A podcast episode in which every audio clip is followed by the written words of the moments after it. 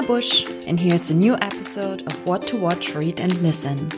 This is a podcast for curious people like me who are always looking for inspiration, forward thinking ideas, and current trends. Each episode has a specific topic and gives you tons of starting points for your own journey into the English speaking world. Share your own recommendations on social media using the hashtag WTWRL. With this show, I promise you, you stay curious, you improve your English, and you rock the world.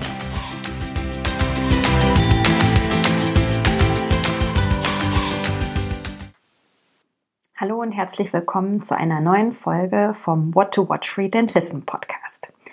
Diese Folge, die ist anders. Also erstmal spreche ich Deutsch, wie ihr ja gerade hört. Äh, es wird diese Folge aber auch noch auf Englisch geben. Und äh, ich habe zum ersten Mal einen Gast in meinem Podcast. Und zwar hatte ich vor ein paar Wochen die Gelegenheit, ähm, Daniel Wolf, Digitaltrainer, ähm, zum Thema Internet, äh, Smartphones und Familien und Kinder zu interviewen. Daniel Wolf habe ich vor ein, anderthalb Jahren auf einer Bloggerkonferenz kennengelernt.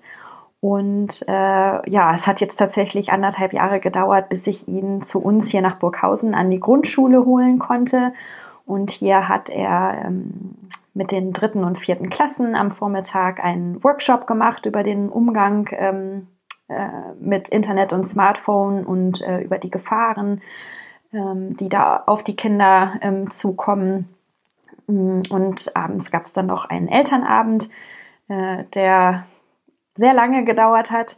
Und da hat er dann eben uns Eltern auch nochmal informiert, aufgeklärt, ähm, aber uns auch Mut gemacht und aufgefordert, uns mit dem Thema auseinanderzusetzen und äh, das Smartphone und das Internet eben gemeinsam mit unseren Kindern zu nutzen. Ja, diese Folge hatte ich gerade schon gesagt, äh, die wird es auch noch auf Englisch geben. Also ähm, das Interview hört ihr jetzt gleich auf Deutsch. Und ähm, es gibt dann noch eine ähm, kurze englische Zusammenfassung, weil ich natürlich auch alle englischsprachigen Hörer äh, mit den Informationen, die Daniel mir und uns äh, mit auf den Weg gibt, versorgen möchte. Also viel Spaß bei dieser Folge. Ähm, ich sage ja eigentlich jedes Mal, guckt auf jeden Fall in die Show Notes, denn da ähm, habe ich alle äh, Artikel ähm, verlinkt, alle Artikel, alle Bücher, alle Serien verlinkt, aber in diesem Fall ähm, würde ich fast sagen, äh, schreib am besten mit oder lad dir alles parallel gleich runter oder pack es äh, in deinen Online-Shop-Einkaufskorb, denn ja, für alle äh, sehr interessant, sehr hilfreich. Nicht nur für, El für Eltern, vor allen Dingen nicht nur ähm, für Eltern von ähm, Grundschulkindern, ähm, sondern natürlich auch für Eltern, die ältere Kinder haben. Aber auch sonst, finde ich, sollten alle Menschen heutzutage mehr über dieses Thema wissen und vor allen Dingen sich animiert fühlen, sich aufgefordert fühlen, ähm, sich mit diesem Thema äh, kontinuierlich auseinanderzusetzen und einfach am Ball zu bleiben. Also ganz viel Spaß jetzt mit äh, Daniel Wolf und dieser Folge des What to Watch, Read and Listen Podcasts. So, heute habe ich äh, einen Gast bei mir zu Hause. Ähm, bin ich äh, sehr froh drüber und glücklich, dass du den Weg nach Burghausen gefunden hast, Daniel. Ich auch. Ähm, ja, und ähm, ja, stell dich doch einmal kurz vor, wer du bist und was ja. du so machst und vielleicht auch, warum du hier bist. Okay. Ja, ich bin ein Digitaltrainer. So habe ich das genannt. Ich gehe von Schule zu Schule und spreche mit Schülern und Lehrern und Eltern am liebsten und am wichtigsten mit Eltern über äh, Smartphones und das Internet. Und äh, ja, dieses, diese Tätigkeit führt mich heute auch nach Burghausen, weil ich hier an einer Grundschule sozusagen eben Schülerworkshops abhalte und nachher noch zum Elternabend gehe. Und ähm, das ist mein Job seit zwei Jahren. Ich war früher mal Journalist im IT-Bereich und Gymnasiallehrer und äh, habe dann gemerkt, da gibt es noch was da redet eigentlich kaum einer drüber. Und wir sollten aber alle viel mehr drüber reden und habe mich dann entschlossen, das sozusagen rund um die Uhr zu machen. Jeden Tag, Tag und Nacht. Mhm. und äh, ja, ich lerne auf diesem Weg äh, auch Bayern neu kennen. Und auch in Burghausen bin ich jetzt zu Gast sozusagen in, in diesem Rahmen. Und Spaß machen tut's. Mhm. Und ähm, ja, ich möchte die Gelegenheit natürlich nutzen. Ich bin ja selber immer auf der Suche nach äh, neuen Empfehlungen, was man so gucken, hören, mhm. lesen mhm. kann. Mhm. Und äh, wenn ich dann einen Experten zu Gast habe, bietet ja. sich das natürlich an, dass du mir und uns und meinen Hörern ähm, ja mal so ein paar Empfehlungen mit auf den Weg gibst, was wir Eltern und ähm, heute spreche ich in meiner Rolle als, äh, als Mutter und als Elternteil von zwei Kindern im Grundschulalter, aber natürlich auch für Eltern, ähm, die schon äh, ältere Kinder haben. Mhm. Ähm, was wir als Eltern zum Thema Medienerziehung, Kinder, Internet, Smartphone so äh, lesen, hören, gucken könnten. Weil mein mhm. Podcast mhm. heißt ja What to Watch, Read and, and Listen. listen. Mhm. Genau. Okay. Ähm, fangen wir mal an, vielleicht mit To Read. Ja. Ich persönlich finde tatsächlich äh, die beste Leseempfehlung im Thema, zum Thema Medienerziehung. Die kann man zwar gar nicht gedruckt kaufen, aber sich runterladen auf einer Website, die heißt medien-sicher.de. Und zwar ist es das Handbuch Medienerziehung und Jugendmedienschutz von einem hessischen Lehrer namens Günter Steppich. Und äh, das ist ein 140-seitiges PDF täglich, also nicht täglich, aber äh, das letzte Mal aktualisiert, glaube ich, äh, im August 2019, also sehr, sehr neu, immer aktualisiert. Und da steht meiner Meinung nach das drin, was alle Eltern hätten wissen sollen, bevor sie ihren Kindern ein Smartphone gegeben mhm. haben. Und zwar sehr ähm, stark aus der Praxis geschrieben, sehr, sehr ähm, nah dran an der tatsächlichen digitalen Lebenswelt der Kinder, nicht an der gefühlten oder gewünschten von Seiten der Eltern. Und ich finde, wer das sich durchliest, der kann vielleicht an sich der Schule, äh, bei sich an der Schule schon mal den nächsten Elternabend halten. Oh, gut zu wissen. Das ist wirklich eine tolle Quelle. Und ähm, da würde ich gleich nochmal einhaken. Mhm. Wenn du sagst, der aktualisiert das regelmäßig, sind ja. die Aktualisierungen ähm, markiert, äh, dass man das dann auch erkennen kann, was neu ist, oder muss man das Nein, selber? Er, er, lädt einfach immer das komplette PDF noch hoch. Ja. Also äh, im Prinzip äh, alle paar Monate, zumindest solange ich das verfolge, ähm, gibt es einfach ein neues PDF. Mhm. Und das alte ist noch nicht mehr gültig. Sprich, äh, Plattformen, die bei den Kids nicht mehr so irgendwie angesagt sind, fallen dann auch mal raus und neue kommen dazu. Ja? Mhm. Was weiß ich, sowas wie AskFM oder, oder, oder Kick, Messenger, die äh, vor drei, vier Jahren aktuell waren, äh, nimmt halt keiner mehr. Dafür muss heute unbedingt was drinstehen über TikTok oder Fortnite. Mhm. Also neue Phänomene, die jetzt sozusagen erst seit ein, zwei Jahren äh, äh, massiv auftauchen und von vielen Eltern noch gar nicht so richtig wahrgenommen werden. Mhm. Und ähm, ja, ich muss sagen, das, das halte ich für einen, einen ganz, ganz hervorragenden Einstieg. Ähm, wenn man sich äh, auf gedruckte sozusagen Bücher, die es auch einfach so im Buchhandel konzentrieren will, da würde ich tatsächlich sagen, einen guten Ansatz bietet da iRules, das ist von einer amerikanischen Mama, General Burley Hoffman heißt die. Und die ist auch im Prinzip, ich glaube, durch, auch durch einen Blog bekannt geworden, weil sie einfach mal ähm, versucht hat, ein paar Regeln aufzustellen in einer bis dahin völlig ungeregelten Medienerziehung. Bis dahin war äh, Medienerziehung im Wesentlichen so, man gibt dem Kind ein Smartphone und dann betet man. und je, je, jünger die Kinder geworden sind, desto öfter geht es schief. Äh, und in der Hälfte der Fälle wissen wir noch gar nicht, äh, was und, und wie sehr es schiefgegangen ist. Das ist so meine Erfahrung. Aber sie war eine der ersten, die sozusagen aus der Mutterrolle heraus ganz konkret, was habe ich denn für Probleme, oh Mann. Äh, und dann kam sie auch schnell dahin, habe die Probleme, die ich habe, hat die nicht jeder in der Gesellschaft. Mhm. Und so ähnlich ist es mir auch gegangen. Mhm. Also ich habe auch aus der Familie heraus, ich habe drei Kinder, so viel erlebt bei meinen Größeren, mit deren Smartphones, dass ich mir gedacht habe, mein Gott, das ist ja Wahnsinn. Wir, wir müssen mal als Erwachsene so, so schleunigst ein bisschen aufholen und äh, uns ganz, ganz intensiv damit beschäftigen, was die Kinder eigentlich im Internet überhaupt machen. Weil, ähm, nun so viel sei vorweg gesagt, die meisten Kinder kommen ja nicht. Mhm. Freiwillig mit dem, äh, was sie so erleben, äh, immer aus der Grundangst heraus, tja, wenn ich das meinen Eltern sagen würde, dann würden sie mir das Handy definitiv wegnehmen. Und ähm, dieser einfache Zusammenhang, der verhindert so viel an, an Kommunikation zwischen Kindern und Eltern. Und, ähm, aber dafür ist, wie gesagt, das Handbuch, was ich vorher erwähnt habe, auch ein sehr, sehr guter Startpunkt. Wenn man sich über ähm, soziale Netzwerke aktuell informieren will, was, mhm. was passiert bei YouTube gerade, was passiert bei Facebook gerade. Und wer Instagram oder WhatsApp nutzt, ist ja Facebook-Kunde. Das heißt, diese, diese industriepolitischen Entscheidungen oder, oder auch, ähm, was es für neue Strömungen, Strömungen gibt auf Seiten der Entwickler, aus kalifornischer Sicht sozusagen meistens, oder heute manchmal aus chinesischer Sicht, wer, wer sich mal anschauen will, wie die Akteure äh, spielen, das Lied der Digitalisierung, die damit sehr, sehr viel Geld verdienen, zum Beispiel eben Google oder Facebook, dem kann ich einen E-Mail-Newsletter empfehlen, der heißt The Interface mhm. von Casey Newton. Das ist ähm, in Kooperation mit einer Online-Publikation, die heißt The Verge. Mhm.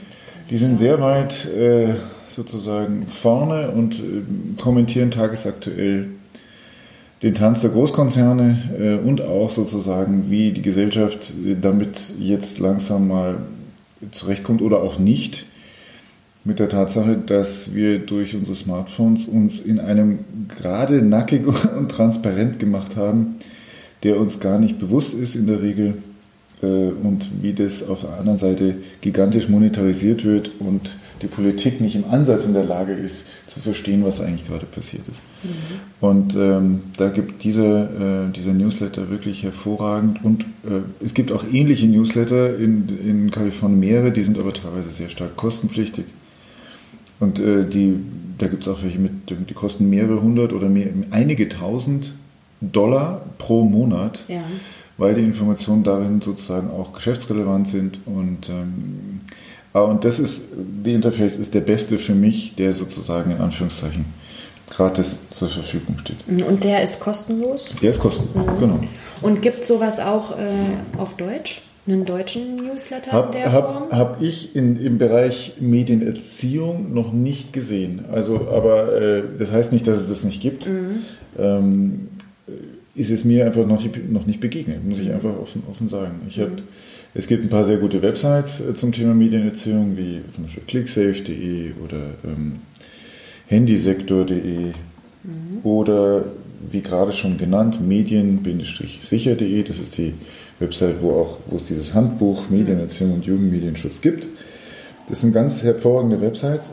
Allerdings, ähm, die bieten auch teilweise deutsche Newsletter an, das stimmt. Mhm. Äh, und auch manchmal auf je, nach Bundesland verschieden. Es gibt äh, einige äh, Newsletter von Organisationen, die sich mit Medienerziehung beschäftigen, aber meiner Meinung nach noch nicht so gute wie in den USA. Mhm. Und ähm, und ich glaube, dass manchmal ist es auch so, wenn man Newsletter bekommt von Organisationen, sind die zwangsweise immer noch nicht so persönlich, wie man es halt zum Beispiel auch in der Podcast-Szene oder, oder von anderen äh, Newslettern, die von, von zum Beispiel von Bloggern gemacht werden, gewohnt ist. Mhm. Ähm, dann muss ich natürlich unbedingt ein Buch empfehlen, was gerade rausgekommen ist. Ja was mir sehr am Herzen liegt. Und Hast dass ich, dass ich geschrieben? Schon, dass ich auch schon, nein, noch nicht. Äh, ich schreibe tatsächlich dem nächsten Buch, aber das ist noch nicht so weit, mhm. darüber zu reden. Aber ähm, es gibt natürlich Permanent Record von mhm. Ed Snowden. Mhm. Ähm, das ist, ich meine, ich kann, ich kann gar nicht verstehen, wie man das nicht lesen kann, mhm. weil ich finde, damit wird klar mit diesem Buch, dass alles, nicht nur alles, was wir machen, wird gespeichert, sondern alles, was wir je gemacht haben. Mhm. Das heißt, wenn ich vor zehn Jahren im Internet irgendwas gemacht hatte, was vielleicht nicht ganz so okay war, es gibt davon Kopien heute noch. Und solange wir in einer öffentlichen oder in einer äh, Demokratie leben, scheint uns das nicht viel auszumachen. Aber wehe, das ändert sich mal. Ich, und äh, das ist so ein Thema, da redet man auch mit den Schülern, mit den Größeren rede ich da oft drüber. Was macht was macht die Digitalisierung mit unserer Wahrnehmung der Welt? Was, bedeutet, was bedeuten Fake News und, und Hate Speech und, und, und die Automatisierung von Fake News und Hate Speech vor allem für unsere Demokratie? Und was bedeutet Überwachung, wenn es mal nicht mehr in einer Demokratie stattfindet? Oder wenn man zum Beispiel nach, nach Hongkong schaut, was da gerade los ist, da, da laufen Demonstranten rum und, und sprühen die ganzen ähm, Überwachungs Verkehrsüberwachungskameras an, weil die eingesetzt werden, um Leute sozusagen zu identifizieren.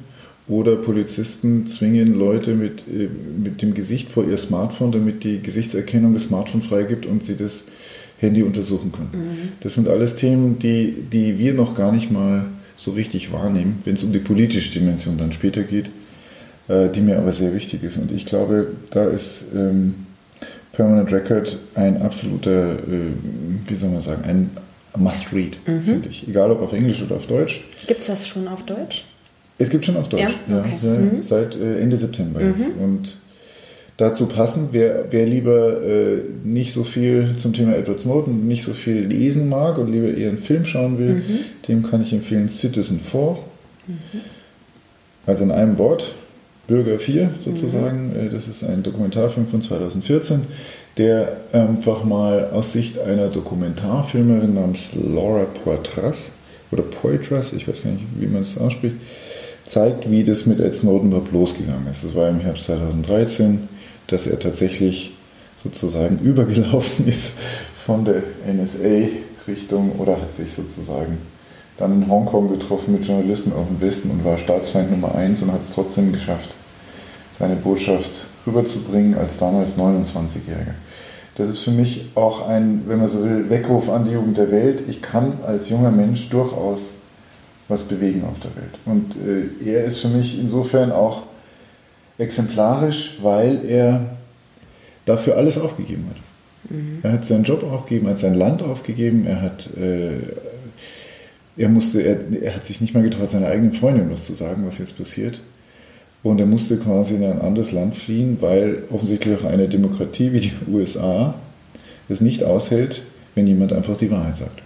Mhm. Im digitalen Bereich.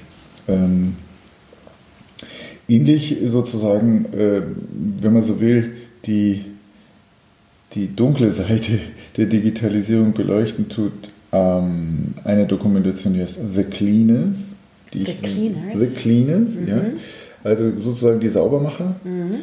im Internet. Äh, das ist eine Dokumentation von 2018 von zwei jungen Deutschen, Hans Block und Moritz Riesewig heißen die beiden. Mhm. Und die sind mal auf die Philippinen gefahren und haben in den großen Zentren, die dort äh, bestehen, für sogenannte Content-Moderation recherchiert. Was passiert eigentlich, wenn wir was melden? Wenn wir auf einem sozialen Netzwerk unserer Wahl oder äh, ist egal ob Facebook, YouTube oder bei WhatsApp, wenn wir da irgendwas melden als unangebracht wegen zum Beispiel pornografische Inhalte oder Volksverhetzung mhm. oder extremer Gewalt oder Betrug oder was passiert denn da eigentlich? Und die haben äh, was aufgedeckt, was Facebook und Google nicht wissen, äh, beziehungsweise nicht wollen, dass die Menschen äh, auf der ganzen Welt wissen, nämlich ähm, da gibt es ein ganz furchtbares, wenn man so will, ähm, Content-Moderationsprekariat. Kann man nicht anders sagen. Das sind Menschen, die an Bildschirmen sitzen und den ganzen Tag die furchtbarsten Dinge anschauen müssen für miserable Gehälter ähm, die so schrecklich sind, dass man es kaum aushält. Ähm, stellen Sie sich vor, Sie arbeiten in der Pornoabteilung und müssen permanent feststellen, ist das Porno oder ist das Kinderporno oder ist das Gewaltporno.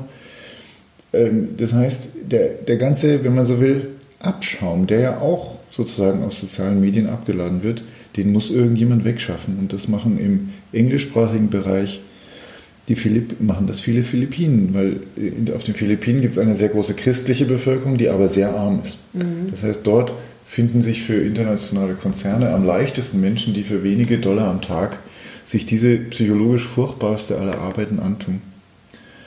Und in Deutschland gibt es da auch Content-Moderationszentren in Berlin und Gütersloh.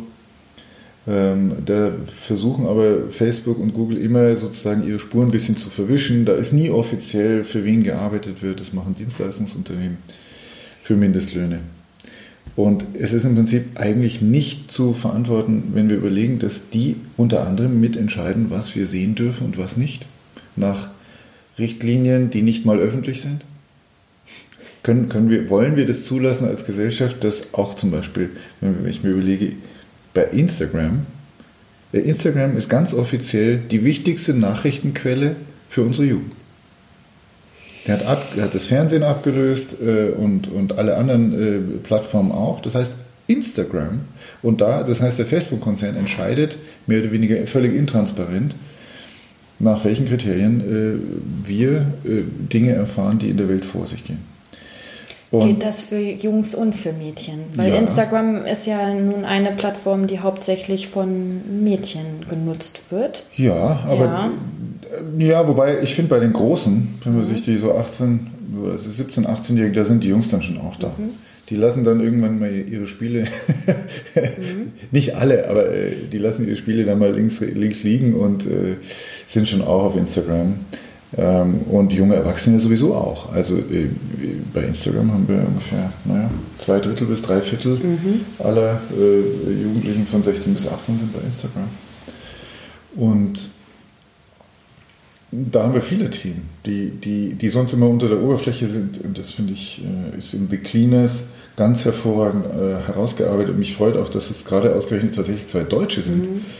die diese Dokumentation, die vielfach preisgekrönt und gibt es auch immer tatsächlich irgendwo im Internet zu sehen. Ich, ich glaube nicht mehr, dass sie noch öffentlich auf YouTube ist, aber in vielen Mediatheken. Mhm. Ich werde das mal recherchieren und mhm. dann verlinken. Hört Super. sich aber nach harter Kost an. Der, der ja, es, er zeigt die Inhalte nicht direkt. Okay. Weil ähm, das würde sofort ablenken. Mhm.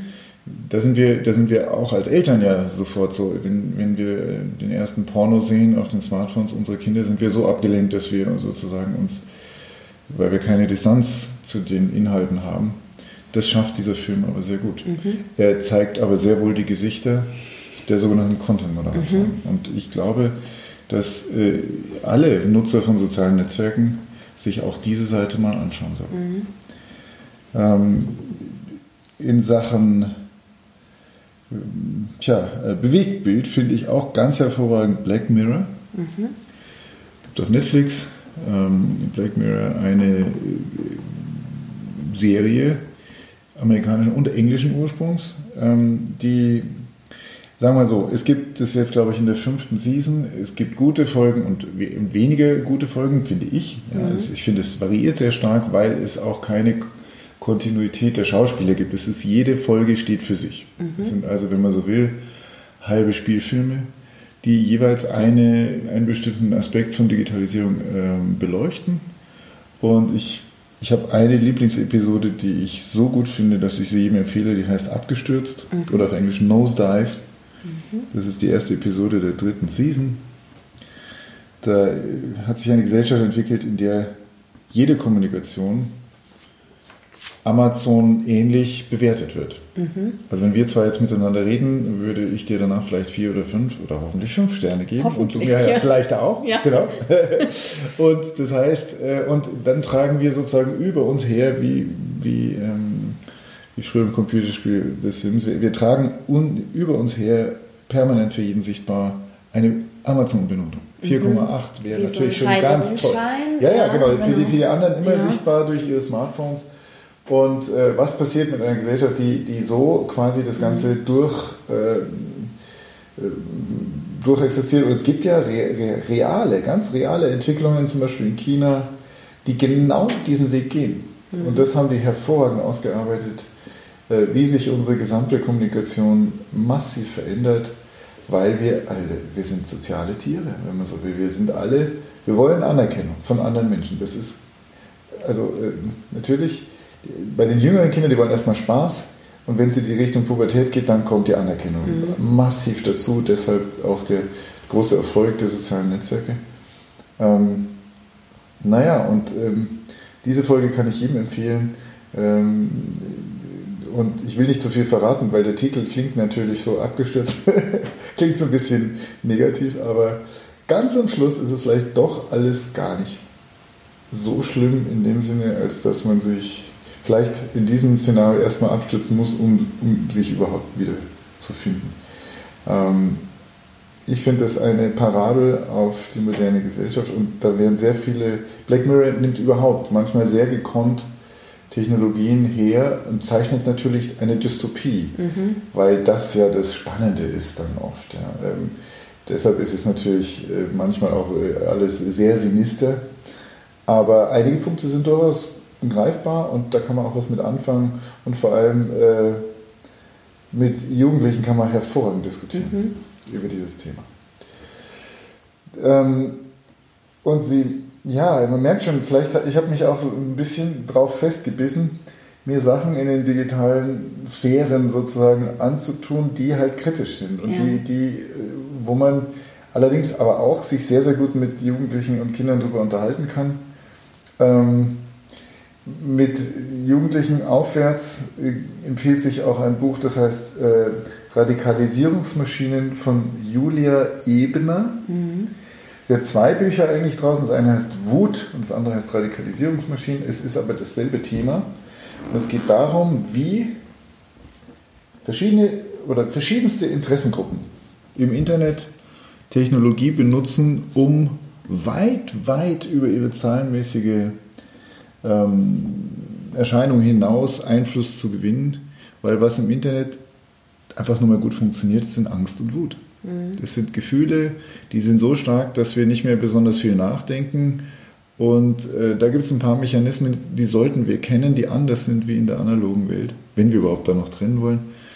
Und die ganz offensichtlich auch inzwischen Wahlen mit beeinflussen und auch mit dafür verantwortlich sind, dass dass wir momentan in vielen Ländern auch eine politische Führung haben, die, die zunächst überraschen würde. Aber äh, ich glaube, dass es nicht diese Führer sind, sondern die Führer sind ein, ein Symptom oder ein, ein, eine Folge von ähm, Entwicklungen in der digitalen Welt. So sehe ich das zumindest.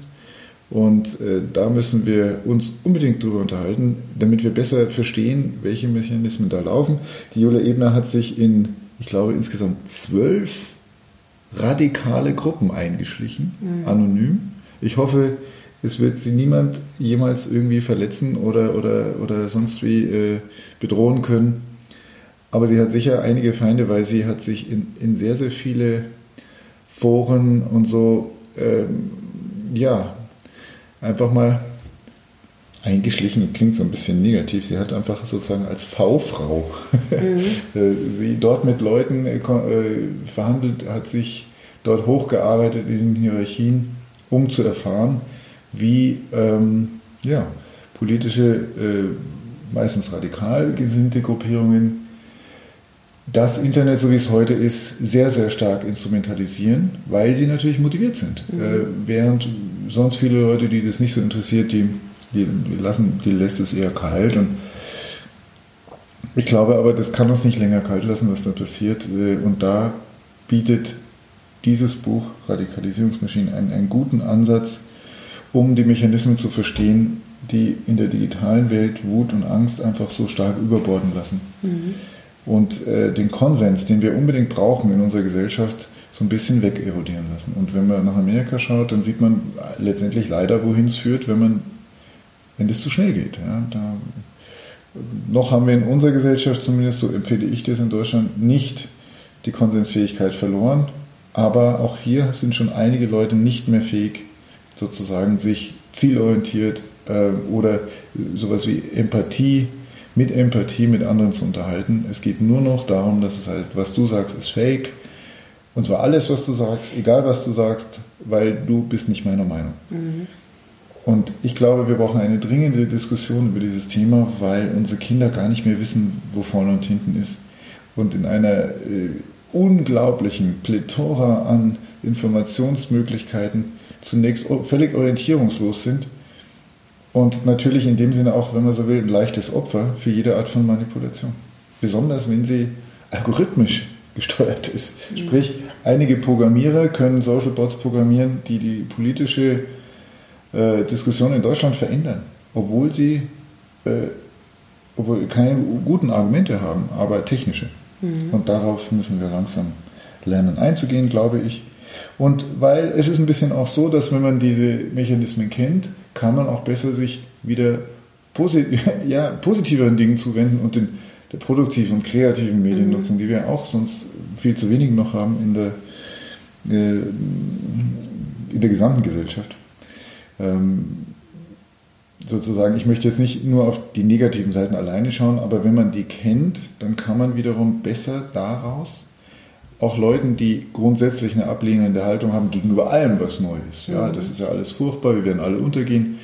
Äh, denen muss man ja auch letztendlich Mut zusprechen und sagen, hört man, nein, es ist nicht alles furchtbar, denn wir kennen diese Dinge jetzt, wir können dies und jenes machen, um auch sozusagen wieder einen Schritt nach vorne zu gehen. Mhm. Ja, ähm, was habe ich noch auf meiner Liste? Ich habe noch eine weitere Gerne. Kategorie, genau, die Bitte. wäre ja What to Listen. What to Listen. Ja, hättest ja. du da noch ähm, mm, also da fällt, mir jetzt, da fällt mir zunächst ein, also ich persönlich bin gar kein so Podcast-Fan bis jetzt. Mhm. Ähm, liegt das aber, ändert sich jetzt. Das ändert sich jetzt, ja gerne, gerne. Also da fällt mir ein aus dem, aus dem Mediendidaktikbereich, äh, sprich wie nutze ich digitale Medien, um sozusagen Dinge besser zu vermitteln oder anders zu vermitteln. Da fällt mir äh, Jöran Moos-Mehrholz ein, der hat ähm, einen Podcast oder Podcast gehabt, der heißt Edofunk. Mhm. Ähm, und allerdings hat er sich, glaube ich, ein bisschen zurückgezogen, um ein Buch zu schreiben. Mhm. Äh, das heißt, was in der Schule heute schon geht zum Thema digitale Bildung oder digitale Bildung, Doppelpunkt, was in der Schule heute schon möglich ist. Müsste ich nochmal genau nachschauen. Mhm. Und ähm, der ist sehr, sehr weit, aus meiner Sicht, sehr, sehr weit vorne dran ähm, bei der, wie soll man sagen, Erkenntnisfindung, wie verändert digitale, die Digitalisierung auch die komplette Bildung. Abseits, äh, muss man ehrlich sagen, abseits der Schulen, wo immer noch ich ein 150 Jahre altes Konzept habe, der Lehrer sagt den Kindern, erklärt den Kindern die Welt. So. Und alles, was sich da tut, das ist da recht gut, finde ich, zusammengefasst. Mhm. Ist aber, wenn man so will, gar nicht unbedingt alleine klassische Medienerziehung, sondern eher Mediendidaktik. Mhm. Die andere große Säule, Säule der Medienpädagogik. Okay. Genau, und ansonsten, äh, ich würde also sehr gern, ich bin, äh, also falls sich äh, ein, ein medienerzieherisches Podcast auftut, dann bin ich der Erste, der das täglich mithört. Mhm. Ich werde da mal recherchieren ja, und gerne, das dann gerne. nachtragen. Gerne. Ähm, dann kann ich da vielleicht auch noch was zu beisteuern. Wieso nicht? Ja. Ähm, eine abschließende Frage hätte ich jetzt noch. Also erstmal ist meine, ja. meine eigene Liste jetzt, was ich lesen und äh, mir angucken sollte, lang und länger geworden. Okay. Bei okay. dem schlechten Wetter habe ich da vielleicht auch ganz viel Zeit für. Mhm. Aber der ultimative Tipp ähm, für Eltern, was sollten Eltern mit, ich habe jetzt Kinder im Grundschulalter, ja. ähm, bei uns steht das Thema äh, Smartphone, mhm. wann bekommen, ja. äh, noch bevor. Was ist dein ultimativer Tipp, was du Eltern wie mir jetzt auf den Weg, mit auf den Weg geben würdest? Also ein Tipp, ein Tipp in 60 Sekunden. Ja. Der, okay, der wichtigste Tipp in Sachen Medienerziehung mein, aus meiner Sicht ist, bitte kein Smartphone im Bett. Und zwar das Gerät muss aus dem Zimmer, und zwar bei Kindern und bei Eltern. Mhm. Denn die Kinder schlafen zu kurz und zu schlecht heute und sie schlafen noch kürzer und schlechter, wenn sie ein Smartphone dabei haben. Die sollen sich mal ausruhen können, weil äh, manche WhatsApp-Klassenchats laufen, kein Witz, die ganze Nacht, also mit mehreren hundert oder einigen tausend Nachrichten. Und die Inhalte, die so nachts im Bett konsumiert werden, sind auch nicht immer die, wie soll man sagen, altersgerechtesten. Das heißt, ähm, bitte gewöhnen Sie Ihrem Kind von Anfang an nicht an, das Smartphone mit ins Bett zu nehmen.